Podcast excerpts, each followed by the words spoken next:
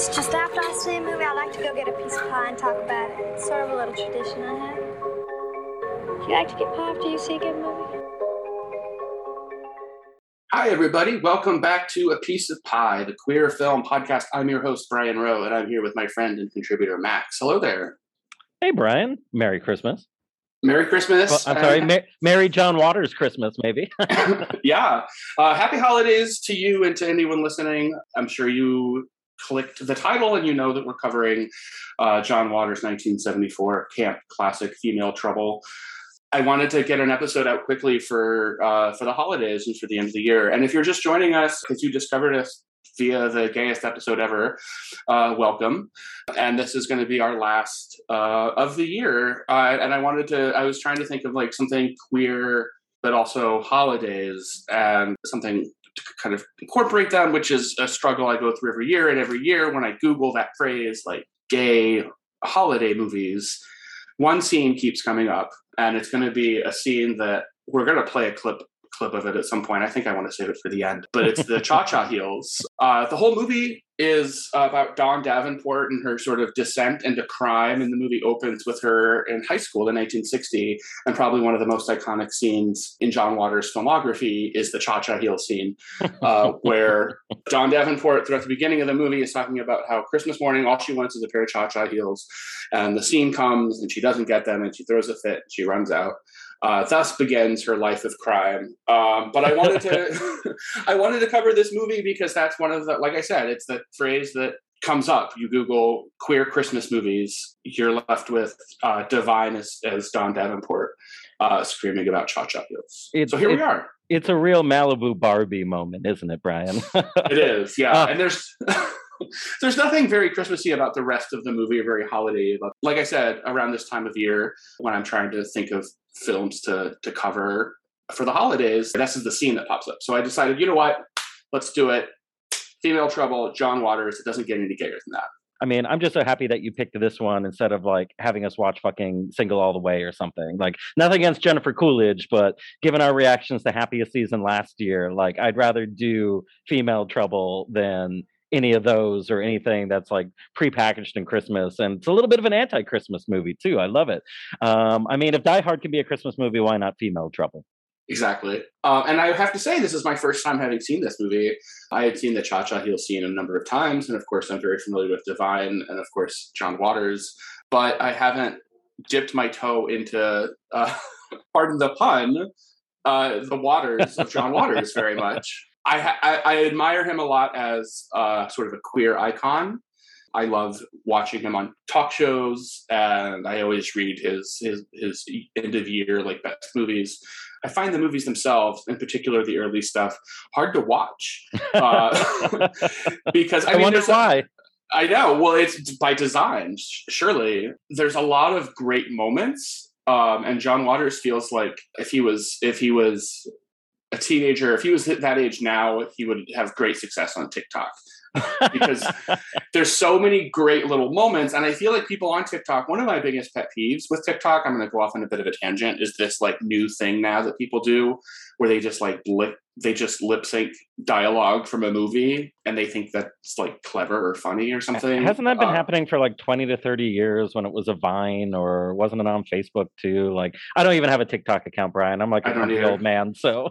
I don't either. I don't either. But they go viral and i see them and i'm like all it all he's doing is just reciting he's just lip syncing a quote. Like he didn't even write it. Well just show me the clip. it's it's uh, let's say it's minimal effort. Basically you just yeah. have to be hot uh, take off your shirt and then number three be hot and lip sync to a movie and call it a day. One million views.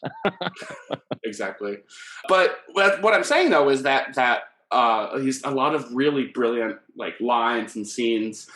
But as a whole movie, I found myself watching the time because it it's all just very loud and uh, divine divine has that one mode of just just screaming and calling it a performance but let's talk a little bit about the plot, such as it is. Divine, like I said, uh, Dawn Davenport, uh, which is one of the all-time great names, by the way. Almost, I, I actually pref- prefer Taffy Davenport as a mm-hmm. name, but both of them I think are are, are, are solid.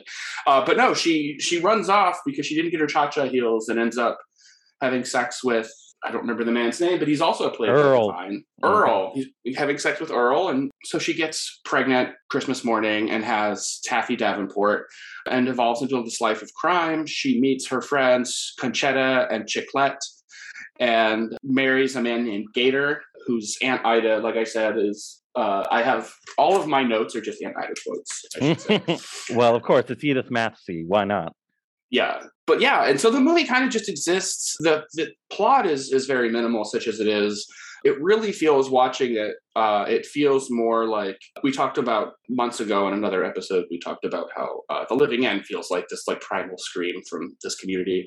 This feels like a queer community spitting in the face of good taste and uh, the patriarchy and it's i feel like it purely exists to just kind of yeah, spit in their face, and, and it's kind of making this statement. It's not supposed to be well acted. It's not supposed to be easy to watch. Mhm. Uh, that's all the point. I mean, it's absolutely gutter trash, but it's art. You know, there's a reason why this one and Multiple Maniacs, which is my own personal favorite of John Waters, are in the Criterion collection. I mean, it's it it starts as a queer fantasy. It really is, in a way of knocking over that Christmas tree, of running away from home, from the boring suburban life, you know, and it kind of expands from there into, you know, an old-fashioned B picture. But you know, this one was coming after Pink Flamingos, this one was coming after Multiple Maniacs. You know, they're trying to push as much bad taste as they can with the budget that they've got at this time though too. But i got to say that i think that this one might be the clearest john waters thesis statement still to this day about how art should be provocative how things shouldn't be safe how like you say you know how we should get in the face of the boring heterosexual community. And i mean this is i think the most fun that John Waters and the original crew and Divine had at this time. It's really a culmination of all the work that they had put together from their Mondo Trasho years uh, and their shorts years up until this moment. And you know, I think it's become a bit of a queer cult classic. I mean, all John Waters films are, but this one, you know, I think is becoming a little bit of that secret Christmas classic. I actually just watched it recently this year myself, and I'm a huge John Waters fan, but it took me forever for some reason to get to this one, or maybe I just wasn't able to get my hands on it comparatively to to a lot of the other films. But I do remember it playing uh, around Christmas time at Big Chick some years back. So I feel like that's a perfect setting here in Chicago for a movie like this, or especially that opening scene. Yeah, and I, I live very close to Big Chicks, so I wouldn't surprise me. I, th- uh, I think I actually did go off on a, a, a brief aside. Uh, last time I was there, they were showing The Faculty, and it inspired me to text you about it because I was Mhm. like, we should do The Faculty at some point. We got to do The Faculty, uh, but we'll get there. Well, I mean, obviously, our conversation about this, Brian, really kind of boils down to two people. One, you know, obviously John Waters, who we've been talking about, but I mean, this is maybe Divine's best hour, or best showcase out of all the different films. It's tough to beat, you know, obviously some of the scenes from Pink Flamingos and, you know, literal shit eating grin, um, as well as getting raped by a giant lobster in Multiple Maniacs. But the combination of just the uh, the nightclub acts, the trampoline, the the acid in the face, the uh, absolutely everything this movie goes through. It's it's really like a big full punk rock concert more than anything else. Oh, I loved all the scenes of Divine walking through uh, downtown Baltimore uh, because you could tell that John Waters or the and the, the camera was just in a car, and Divine was just walking and doing that and performing. You can see it's fun to kind of spot like the sets versus when they are just getting away with something. There's a shot where she's walking out of a bar. And there's a whole scene inside the bar, and then I think the shot of her leaving the bar, she's just like, "Whatever, fuck off," or something like that, and, and leaves. Just watching it, I was like, "Oh, that's totally." She was totally just like walk in somewhere, Mhm. and then walked out shouting that, and they're just gonna make that. there are no permits uh, being asked for here. You know, they're obviously filming this on the fly. You know, these are shots that had shown up in some of the earlier movies, especially Multiple Maniacs, when Divine goes on a rampage at the end in public, and it's all very clearly she's throwing herself other real people's cars and their hoods. And you know, it's very clear that shot that you were talking about, John Waters is just trailing her slowly. But kind of the fun trivia bit, or I was reading up on this one, was is that she looked so extreme, and also with like the facial scarring and everything else, like no one wanted to actually look her in the eye or say anything else and they just assumed it was this they just assumed it was just this woman that they should should not have any trouble with walking down this street. So, you know, I think it, it's funny to re- to think that with how many movies they were making at this time, they were already reaching the limits of shock value and bad taste and, and uh, pissing people off in public in the middle of the 70s here than they had gotten away with in their previous films. Yeah, that's kind of what I love about it too is that the like we talked about it's like trash, but it's art. Like part of the art is in the act of going out and creating those scenes with no permits mm-hmm. and making people uncomfortable. I think that that was as much a goal of theirs as it was the finished product of the movie.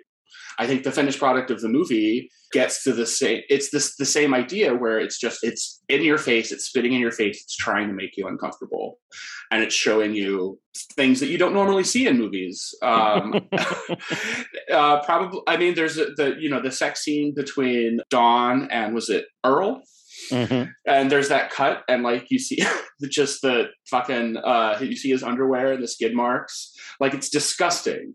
There's nothing sexy about that sex scene, and there's not supposed to be. They're on a mattress in a cemetery. like it's gross, but again, that's the point.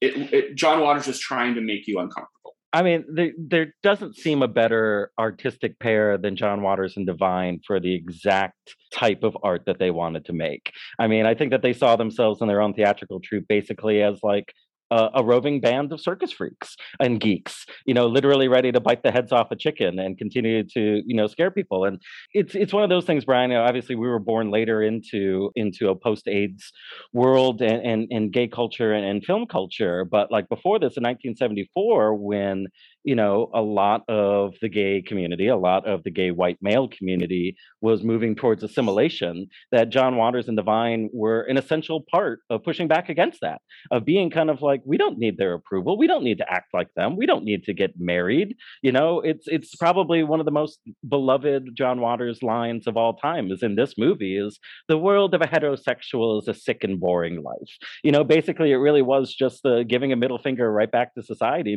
yeah, I love that character, uh, Aunt Ida. Like I, I, had said, most of my notes are just Aunt Ida quotes, and I love when she's talking to her son Gator, and she's just like trying to talk him into being gay. She's yeah. like, "You're working a hair salon. Mm-hmm. You don't have any queer friends. Don't you play around with your friends? Like, I'd be, I would worry so. Much. I would wait. What, what was the actual line? I had it written oh, down. Yeah, I, I, worry that you'll work in an office, have children, celebrate wedding anniversaries.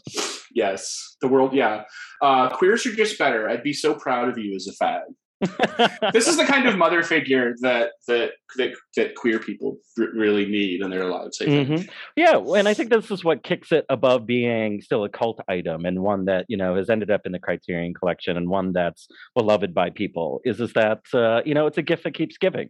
It's a little bit of just like let your freak flag fly. You know, obviously it's a film that speaks in the language of trash, you know, grade Z movies and B noirs and uh, you know reefer madness and other type of delinquent teen movies movies from the 40s and 50s, and then just turns up that extreme button as much as it possibly can. And again, uh, it wasn't just the movie itself that was the art; it was the the act of making it, the guerrilla style of going out on your on the streets without mm-hmm. permits and just willing it into existence. And in a lot of ways, it's it, it is its own. I'm going to keep saying this, but it is its own primal scream from the, this era, from the 70s, in the same way that The Living End was in the 90s. Mm-hmm. I think you're exactly right. And this is you know, this one represents a bit of a transitional movie for John Waters and his crew, though, too, is that this was kind of the last of the guerrilla, no permits, no budget movies. Uh, because soon after this, you know, give or take a desperate living, they've moved on to polyester in 1981 and really start to take over Hollywood because it goes from polyester to hairspray to crybaby to serial mom. So, you know, through a lot of the 80s and the 90s, John Waters is on top of the world. You know, the world kind of caught up with with his people and, and the sense of bad taste. But with making bigger, more Hollywood-oriented type of films, also meaning that we're going to we're going to lose a lot of the grunge. Uh, we're going to lose a lot of. I think what makes these early movies special is is that it really does feel like almost anything can fucking happen when you're watching these. These movies feel. I mean, it, they go beyond feeling provocative. They feel dangerous you you worry for the actors, you worry for Divine, uh, especially within those trampoline scenes, or that you can see her foggy breath as she's running out of that house on Christmas morning and running all around Baltimore and jumping into rivers. But like that's again where this thing all John Waters movies from these times always get me is that they're just insane passion projects, and you know it, it, every one of those moments shows up on screen. Yeah, there's really nothing nothing quite like John Waters films, uh, particularly this early era. So we've talked about Divine uh, and sort of the, the merry band of, of freaks, uh, and we can't discuss this movie and John Waters without discussing Mink Stole, uh, one of probably his John Waters' other muse. Yes. As Taffy Davenport, who, just like her movie mom, has one mode, and that's just screaming. but I love the scene, and uh, where she's where Dawn walks home and Taffy has created a, a fake car accident. and then and Dawn and then Dawn she's like, I told you to do this outside. How many times have I told you to play car accident outside? Look at this mess, Taffy. Broken glass and ketchup all over my fine furniture. Uh, I guess I guess exactly. more trivia bits, but that apparently was a real game that John Waters used to uh, force his family to play. So it weirdly made me think of Harold and Maude. Oh, uh, oh yeah, and how Harold would always sort of like stage a fake suicide. Mm-hmm. Um, that's what it made me think of watching it. It makes perfect sense that John Waters would do that personally. And one of the other things I thought about, and not to get too morbid, but I'm just how lucky we are that John Waters is still with us coming out of the gay 80s and 90s. Mm-hmm. Uh, we're, we're blessed that he's still around and still making an impact. I would love it if he made another movie, although I don't really think that's ever going to happen. I think those days are behind him. But uh, he's a true icon mm-hmm. uh, for the community. And I don't know what the world, I don't want to imagine what the world would be like had these films not been made, had mm-hmm. had Divine not been Divine, had mm-hmm. John Waters not been John Waters. I mean, you're right, Brian. And, you know, when you watch these films, there is, you know, there is a little bit of a blanket of sadness that comes with, you know, a lot of people that made this uh, behind and, and in front of the camera aren't with us anymore. So it is, you know, a great opportunity for us to continue to celebrate John Waters. Uh, you know, I'd love for him to make another movie too. I think that I'm probably one of the only people on the planet that actually really enjoys Pecker and Cecil B. Demented and even A Dirty Shame. Like, I, just give the man some money. Like, you know, like the Wachowskis still get money you know let let a person make their weird passion project even if there's nobody but like a handful of people to watch it yeah but you know when it comes to divine you know you wish that you just that we just had you know a couple more decades of divine movies yeah. and and and where ultimately he would go and again coming off of this amazing career brian did you see the documentary i am divine uh, i think it was uh, on netflix it's on Netflix. I remember I played it at the bar when I worked at the bar, but I didn't. I didn't sit and watch it because I I decided I wanted to watch more Divine movies before yeah. I really dug into who Divine was as the documentary. So I wanted to see more. I haven't I haven't watched it yet, I but it's on my list. I hundred percent recommend that, and for our listeners today too. I think it's a wonderful documentary, but it does a very good job of really showing Divine inside and out. You know, from from birth to death and those type of documentary ways. Just showed how shockingly popular that she became though too on very multiple fronts not just a movie star but a music star a performer a nightclub performer um, you know, it had a lot of different plans for the future of being a character actor and, and trying a lot of different things, though, too. But right here, we're still very much in the midst of the creation of the original divine character, the one that is, you know, just mayhem and, and monstrousness. And as you say over and over, just a lot of yelling. But ultimately, that just became a crystallization of her brand that then she carried kind of like into her music career. But I mean, like, no one had ever seen anything like it before. Certainly, people had seen you know people play you know do drag on screen but like this was something that i remember growing up and my mother you know who was a big fan of the original hairspray and even polyester who liked seeing a big girl representation on screen that said flat out just being kind of like you know uh, divine is the closest i've ever seen a drag queen you know be like a woman. And so like there was something to that alchemy and the way that she was and how she performed that like just you know won over enough straight people by the end of it That was something that I was thinking about watching it because Divine was born Harris Glenn Milstead.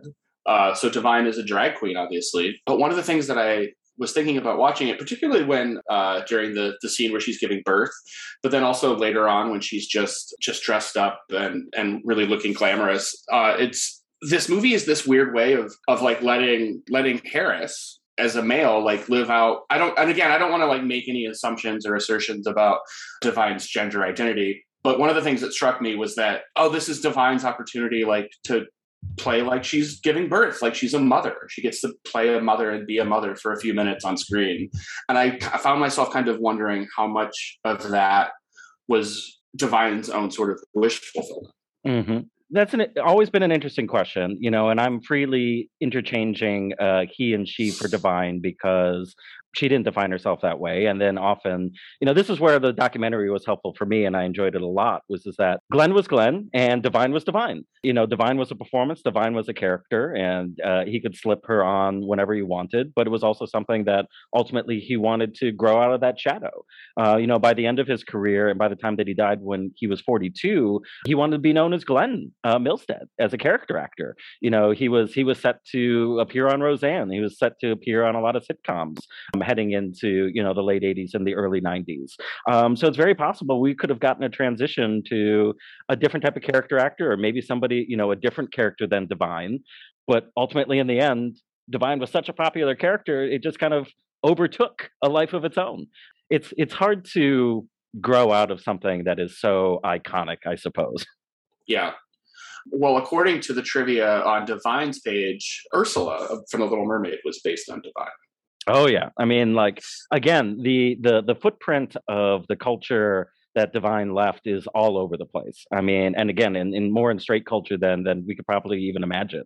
People, audiences of all stripes, just really love Divine. Yeah, uh, I have like I, I, mentioned that about Ursula, so I have uh, her page open on my phone, and underneath that trivia is quotes. All I all my life I wanted to look like Elizabeth Taylor. Now Elizabeth Taylor looks like me. yeah, I love that. Yeah, like I said though, like uh she's just a you were right, like they were kindred souls, uh, John Waters and Divine, and it, we're so lucky that they they found each other and they created this these films that truly then and now spit in the face of popular culture and uh, make a make light of marriage and the boring, sad life of the heterosexual celebrating wedding anniversaries. I just think it's, like I said, the movies themselves, as movies that you sit down and watch, are maybe don't necessarily work in that way in the traditional sense, but they work in the sense that you're you're watching that community react and put themselves in downtown Baltimore wherever they wanted because they weren't going to wait for permits because they couldn't get them and they're just going to make this movie and work to piss everybody off when it comes to John Waters and the Dreamlanders, you know, like they never wanted a permit in the first place. You know, that this was, it's still inspiring to me, Brian. You know, I've been part of uh, multiple theater organizations, uh, LGBT groups, and to just see the Dreamlanders, you know, the name for John Waters and his troupe, you know, make these films just on the fly, again, acting like their own punk band, basically like their own kind of anti Andy Warhol type of like art freaks. And to see it last is is still truly inspiring. I mean, like now Pink Flamingos has been added to the National Film Registry. Like yeah. you're ne- you're never going to get rid of that, you know. And like that's probably not something that they thought would ever happen to a degree. But I mean, this is again, I think, the Dreamlanders and John Waters and Divine's greatest thesis and their gift to the rest of the art community is is just like hey you know provocation crime telling people that th- this should be illegal um, getting people's attention that's worth its weight a lot more than making something that's middle brow and is award winning or you know something in good taste.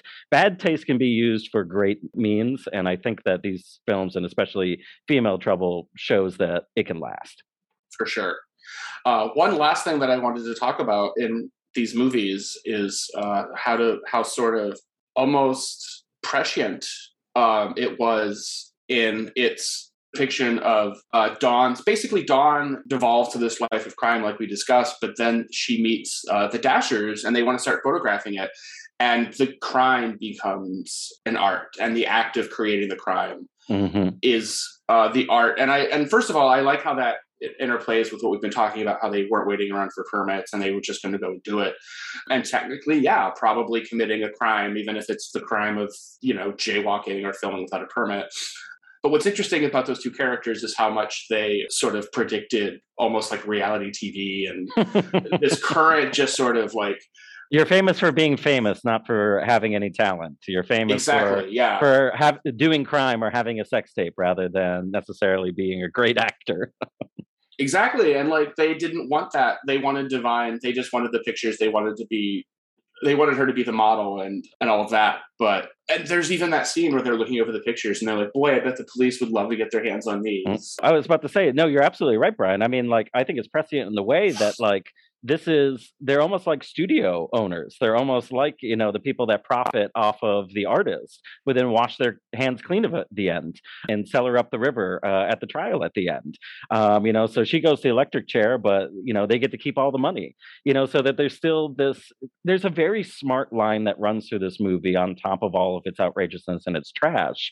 It, it takes its crime as beauty and beauty as crime message more seriously than you think a movie like this might be. And i think the dash are a great representation of the people that capitalize on that, that are able to profit off of that. But ultimately, because they're not the ones, you know, doing these acts or ending up in the photos or anything else, you know, Dawn can be the one that's electrified, crucified, and they can still go back to being undercover for their boring lives, you know. And I think that that's that's unfortunately a pretty good metaphor for the studio system for making movies for making art that's always going to that's always going to be prescient yeah, I, I just it was something that I noticed and just thinking about uh, just watching it, and just like I said, in talking about it now. Mm-hmm.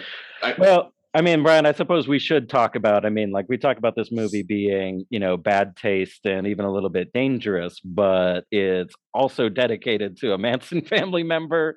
John Waters had a fascination uh, with the Manson family. You know, there's a lot that kind of fits into their theories about the life of crime is a beautiful thing that might be a bit icky, honestly, when we look at it. I mean, when the whole thing's dedicated to uh, Tex Watson and John Waters visited him in prison. Uh, and that you know part of their conversations helped inspire this film. Is that a good thing? I will be honest with you. I did not know that about this movie. Mm-hmm. That's crazy. No, John Waters has had this weird fascination with a lot of the Manson family members, probably maybe to an irresponsible degree, um, you know, that has ended up in some of his work. And, you know, his other fascinations have like popped up in advocating for the parole of uh, Leslie Van Houten, you know, and writes about her in, uh, as a chapter in one of his books in 2010. So, you know, like this is a fascination, let's say, that goes the opposite direction of what like Quentin Tarantino just did and fantasized about like burning them up. Whereas, you know, John Waters is always, you know, and I think this is part of the commitment to bad taste early in his career, though, too, idolized some murderers and really icky people. Is it a joke or is it something that he actually believes? But I mean, some of those fingerprints and that dedication are involved with this movie, and uh, you know, it's it's definitely a conflicting feeling. yeah, I remember he hosted some show in the early 2000s. I don't remember what channel it was on, and I'll be honest, I remember him. I remember watching. I don't think I ever saw the show, but I remember watching interviews where he was promoting it. But it was basically he was talking about married couples where one murdered the other and it was a series just about examining that mm-hmm. um, and i think that is sort of a strange fascination that he has murder in general which you're right is very icky but yeah but maybe I, i'm like maybe again maybe that was just a little bit ahead of its time like you mentioned like everyone's obsessed with true crime or podcast i mean like i shouldn't talk i'm still waiting for season three of mindhunter brian uh, so am I, and I don't know if we're going to get it. But well, uh, not anytime crossed. soon. Not anytime soon um, I am excited to see Jonathan Groff in The Matrix. I, am looking through some of these other type of lines, but again, maybe I'm being a little bit too serious when one of the most famous lines from this movie, Brian, is "I blew Richard Speck." I, I, think I think the serial killer and the killer worship is built into this movie on purpose. I mean, it's different though in a movie that it is like that line in a movie is funny, but to hear about John Waters like hanging out with Tex Water, Tex was it? What was his name? Yeah, Tex Watson. Tex Watson. Mm-hmm like that's like that's weird, right? Like it, no, it's weird. it's weird. Yeah. Uh, I don't know that I would want to spend a lot of time with any time with people who had killed somebody. Mm-hmm. That sounds terrible. Well, I guess you know it's it's research one one way or the other, but uh... sure. That would be the only reason I would I Mhm. would do it. Would be for some kind of research for something. I don't know Mhm. what it would be, but, But then again, like I said, you know, like the whole point of this and a lot of these early films are to get to that provocation or to, I mean, this is the type of attention they're looking for. I, I know one of the most famous stories, you know, and how many, how many times this quote ended up on their posters and then on their DVD box. And I think it might even be on the Criterion one though, too. But apparently uh, Rex Reed hated this movie so much that this line appeared uh, in his review where do these people come from? Where do they go when the sun goes down? Isn't there a law or something? You know, basically like John Waters and the Dreamlanders, like that's that's the Hall of Fame quote. Like they want the bad attention. They want somebody to say that this is sick and illegal. So, you know, it is kind of funny again, like I said, how how much this is a transition movie to maybe some of that shock finally wearing off and then finally shocking an audience in submission that he's a big hit in the 80s and 90s. Yeah. Uh, like I said, that was my first time watching this movie. I do kind of wish I had seen it sooner, just because it is so Mm-hmm. unpredictable and, and sort of insane. and you know, like we said at the top, um, it's got that iconic uh, Christmas quote, Christmas scene. Uh, Oh. And so it was perfect for this time of year. hmm and, and a nice way to wrap up 2021 with this avant-garde trash film uh, to wrap up a trash year quite frankly well, I'm glad that you picked this one, Brian. Uh, as we promised our, our listeners, we're going to play most of the big Christmas fights in these in these classic lines. But I mean, how do we wrap up uh, this with "Say Something Gay About It" when it's uh, when it's a friggin' John Waters film?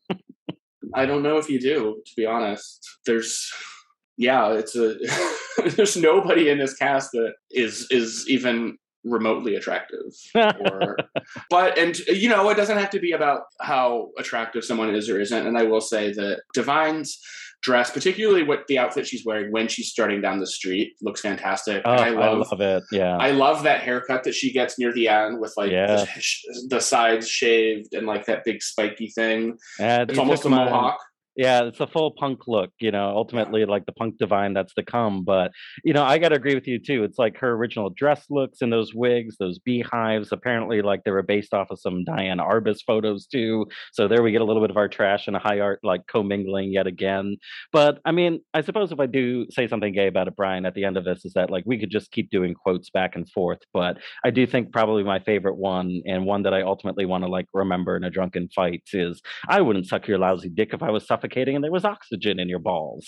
I I like that quote. I feel like I had heard that somewhere before. Yeah. I, I think that one came through like cultural osmosis alone. But yeah. but well, anyway, Brian, I hope I hope that you get through the rest of John Waters' filmography uh, sometime soon, though. Too, if you haven't seen Multiple Maniacs, that's my next uh, recommendation because that one I think is is my personal favorite. Okay. Well, we'll we'll have to cover it for the podcast. All right. It'd be fun to do like a Pink Flamingos with, or maybe Multiple Maniacs, but with the, that documentary you talked about. I think so. Maybe we can mix them all together. And I know that we'll get around to the two hairsprays uh, eventually next year. Yes. Yeah. I think that's going to be like our next John Waters. Probably is the hairspray. How fun! And I know Matthew's looking forward to it. Matthew's a big fan. Yeah, miss you, Matthew. Wish you could join us for this one, but we're looking forward to that one too. Well, thanks so much for coming on and talking John Waters with me. I know you're a fan, and uh, like I said, we're gonna I'm gonna make my way through his filmography, come hell or high water. So I invite you to join me, Max, and the rest of our listeners as well. Uh, where can they find you on social media? Uh, people can find me at Max Bever on Instagram. Awesome. You can find the podcast at Piece of Pie Pod on Instagram, Twitter, and YouTube. I am so Brian Rowe. That's Brian with an I, R O W E, on Letterboxd and Instagram. Uh, give me a follow over there. Give us a like, give us a follow. Thanks so much for checking us out. We'll be back at you in the new year with uh, some more gay shit. And in the meantime, it's time to open some presents, wouldn't you say? I'd say that it'd be time. I hope she gets those cha cha heels, Brian. I don't think she's going to, but good luck. Jingle bells, jingle bells, jingle all the way. Oh, what fun it is to ride in a one-horse open sleigh. Dawn, Jingle bells, Come see what Santa brought you. Oh, Christ, I'm coming.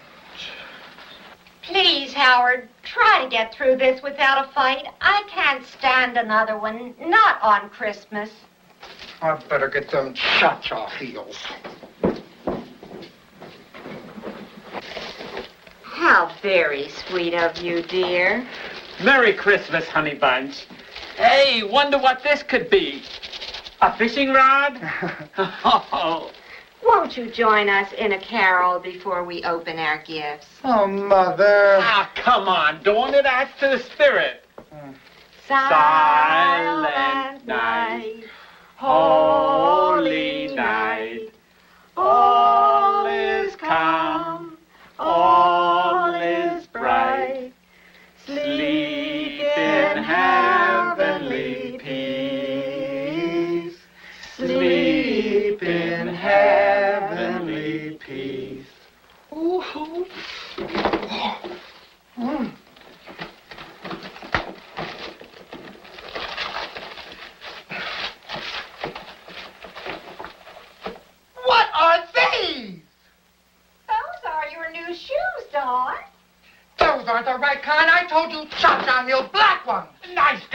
wear cha-cha heels. Give me those presents. I'll never wear those ugly shoes. I told you the kind I wanted. You ruined my present.